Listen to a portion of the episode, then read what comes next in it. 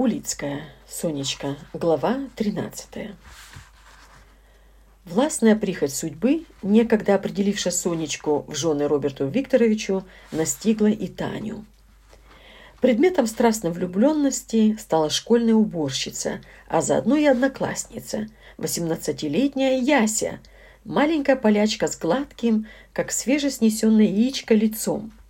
Дружба их медленно завязывалась на предпоследней партии – Крупная и размашистая Таня с обожанием смотрела на прозрачную, вроде отмытого оптичного пузырька, Ясю и страдала от застенчивости.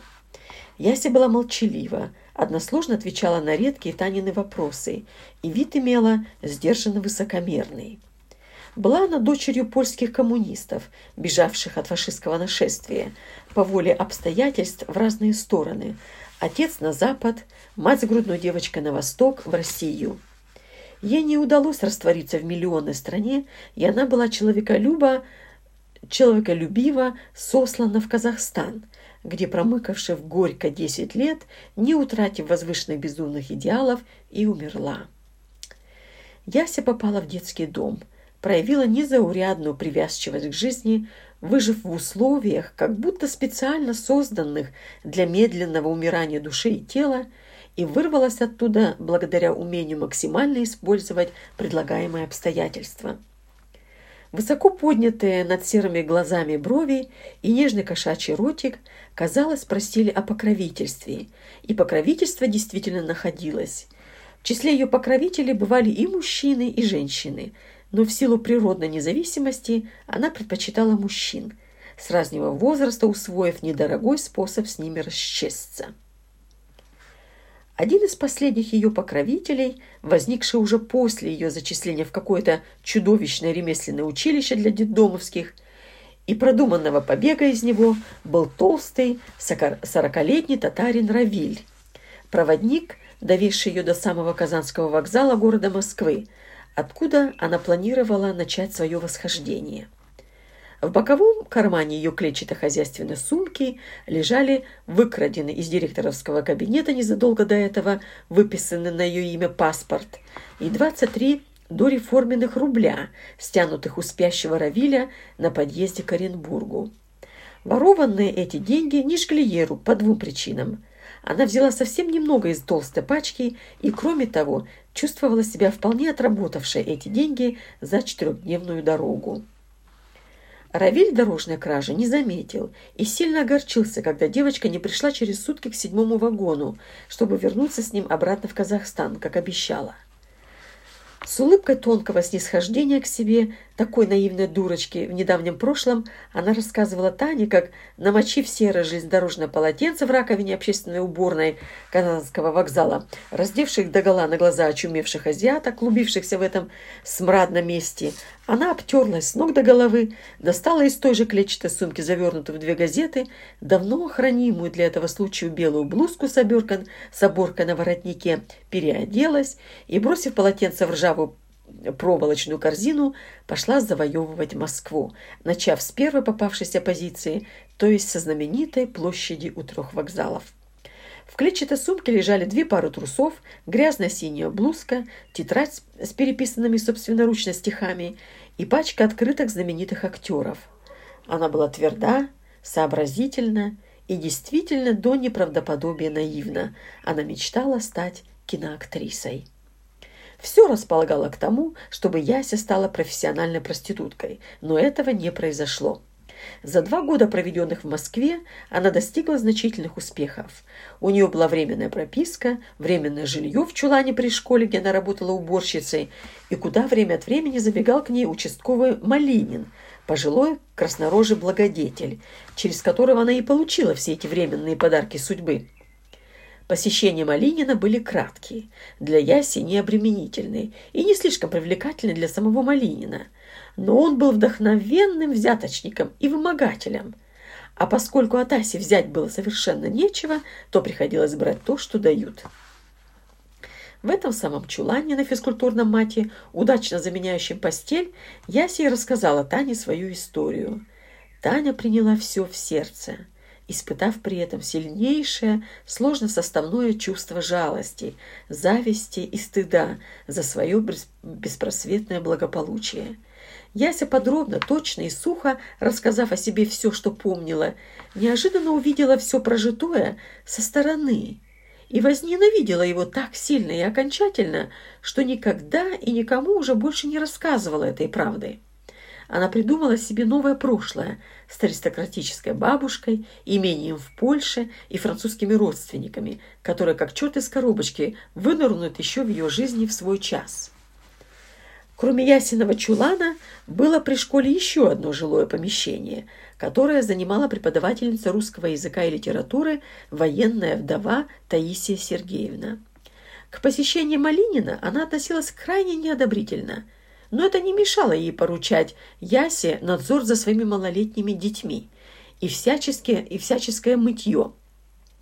За все эти соседские услуги Ясе разрешено было пользоваться книжным шкафом учительницы и не посещать уроков литературы. Таисия Сергеевна предпочитала, чтобы Яся в это время сидела с ее детьми. Отслужив все часы своей службы, Яся ложилась на пахнущий потной кожей физкультурный мат и учила наизусть басни Крылова, без которых во все времена невозможно было поступить ни в какое театральное училище. Или читала вслух Шекспира от первого тома до последнего, разыгрывая трагическим шепотом все женские роли от Миранды, дочери Проспера, до Марины, дочери Перикла учителя верхней вечерней школы, успевшие измотаться еще до обеда, обучая младших дневных братьев своих вечерних учеников, не сильно донимали их уроками. К тому же половину класса составляли обитатели милицейского общежития, находившегося неподалеку, и усталые молодые мужики мирно дремали в полутемном классе, получали свои тройки и успешно шли учиться дальше, кто на юриста, кто по партийной линии. Яся была единственной во всем классе, кому, карта, кому парта была по росту. Остальные застревали в этих деревянных станках, специально придуманных для мучительства малолетних. Резкая, размашистая Таня двигалась шумно, с невоспитанной свободой жеребенка. Садясь за парту, она сдвигала ее так, что Яся слегка подпрыгивала для своей легкой головкой. Сама Яся выходила из-под парты бесшумно, откидывая крышку и делая скользкое и ласковое движение бедрами. Она шла по узкому проходу к доске, нижняя часть ее тела как бы чуть отставала от верхней, и та нога ее, что в шагу была позади, чуть приволакивалась, замирала на носочки, а коленями она двигала так, словно толкала тяжелую ткань длинного вечернего платья, а не затрипанной юбочки. И прогиб в пояснице был какой-то особенный, и каждая часть ее тела совершала свои отдельные движения, и все они, и маленькое поигрывание грудью, и зыбкость бедер, и особое покачивание в щиколотке, все вместе это было не отработанными приемами кокетки, а женской музыкой тела, требующего внимания и восхищения. Немолодой тридцатилетний милиционер Чурилин с крупным лицом в черных довоенных в черных военных порошинах, тряс головой ей вслед и бормотал «Ишь ты!» м-м-м». И непонятно было, что в этом мычании – отвращение или восторг. Впрочем, держалась Яся так независимо, что дальше чурилинского мычания у милиционеров дело не шло. Возвращаясь домой, Таня все пыталась пройти в темноте э, ночного парка этой походкой – сыграть Ясину музыку своими коленями, бедрами, плечами, тянула вверх шею, приволакивала ногу, качала бедрами. Ей казалось, что большой рост мешал ей быть такой же привлекательной, как Яся, и она сутулилась. «В ней есть что-то от эльфа», — думала Таня, и, устав от своих ходильно-балетных упражнений неслась к дому, разбрасывая длиннющие ноги, делая неравномерные отмашки то правой, то левой рукой, вскидывая головой, отбрасывая назад набравший вечернего тумана волосы, а Роберт Викторович, частенько выходивший встречать ее в парке в эти вечерние часы, издали узнавал ее походку и весь ее характер, запечатленный в несоразмерных движениях, и улыбался силе и несуразности на полголовы переросшей его дочери. Оба они любили этот вечерний парк, ценили молчаливое взаимопонимание, тайное подтверждение их невысказанного вслух заговора против Сонечки, Роберт Викторович по врожденному высокомерию, Таня по юности и наследственности. Оба претендовали на благую часть отборного интеллектуализма, оставляя за Сонечкой низменные столы и хлеба. Но Сонечке и в голову не приходило печалиться своей участью, ревновать о высшем. Чисто мыла на тарелке и кастрюли, со страстным старанием готовила еду, сверяясь с рецептом и выписанными расплыв... расплывающимися лиловыми чернилами из сестренной книги Елены Малаховец, кипятила баки с бельем, подсинивала и крахмалила. А Роберт Викторович иногда внимательно смотрел из-за ее большой спины на Сеньку, манку, струганное хозяйственное мыло, фасоль и со свойственной ему остротой отмечал убедительную художественность, высокую осмысленность и красоту Сонечкиного домашнего творчества. «Мудр, мудр мир муравья», — думал он мимолетно, и затворял за собою дверь э, на теплую террасу, где водились его суровые бумаги, свинцовое белило и еще немного, что он допускал в свои строгие упражнения. Тане дела не было до материнской кухонной жизни. Она существовала теперь в дымке влюбленности. Просыпаясь утром, долго лежала с закрытыми глазами, представляя себе Ясю, себя с Ясей в каких-то привлекательно вымышленных обстоятельствах. То они скачут через молодой луг на белых лошадях, то плывут на яхте по Средиземному, например, морю. Ее вольное и бесцеремонное даже обращение со священным инструментарием природы обернулось для нее тем, что инстинкты ее немного заблудились. И, деля со стройными мальчиками веселые телесное удовольствие, душой она тосковала по высокому общению, соединению, слиянию, взаимности, не имеющей ни границ, ни берегов. Ясю выбрала ее душа – и всеми усилиями разума стремилась она обосновать этот выбор, дать ему рациональное объяснение.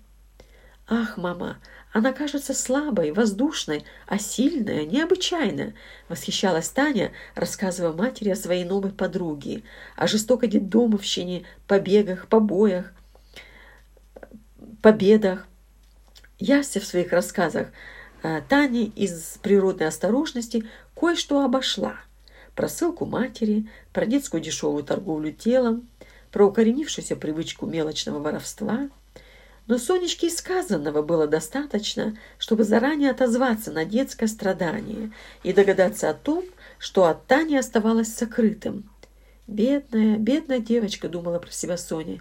«И наша Танечка вот так же могла бы, ведь столько всего было» и она вспоминала все те многие случаи, когда Бог уберег их от ранней смерти, как Роберта выбросили из вагона Александровской электрички, как рухнула балка в помещении, где она работала, и половина комнаты, из которой она за минуту до этого вышла, оказалась заваленной темным старинным кирпичом, и как умирала она на больничном столе после гнойного аппендицита. «Бедная девочка», — вздыхала Сонечка, и эта незнакомая девочка приобретала черты Тани.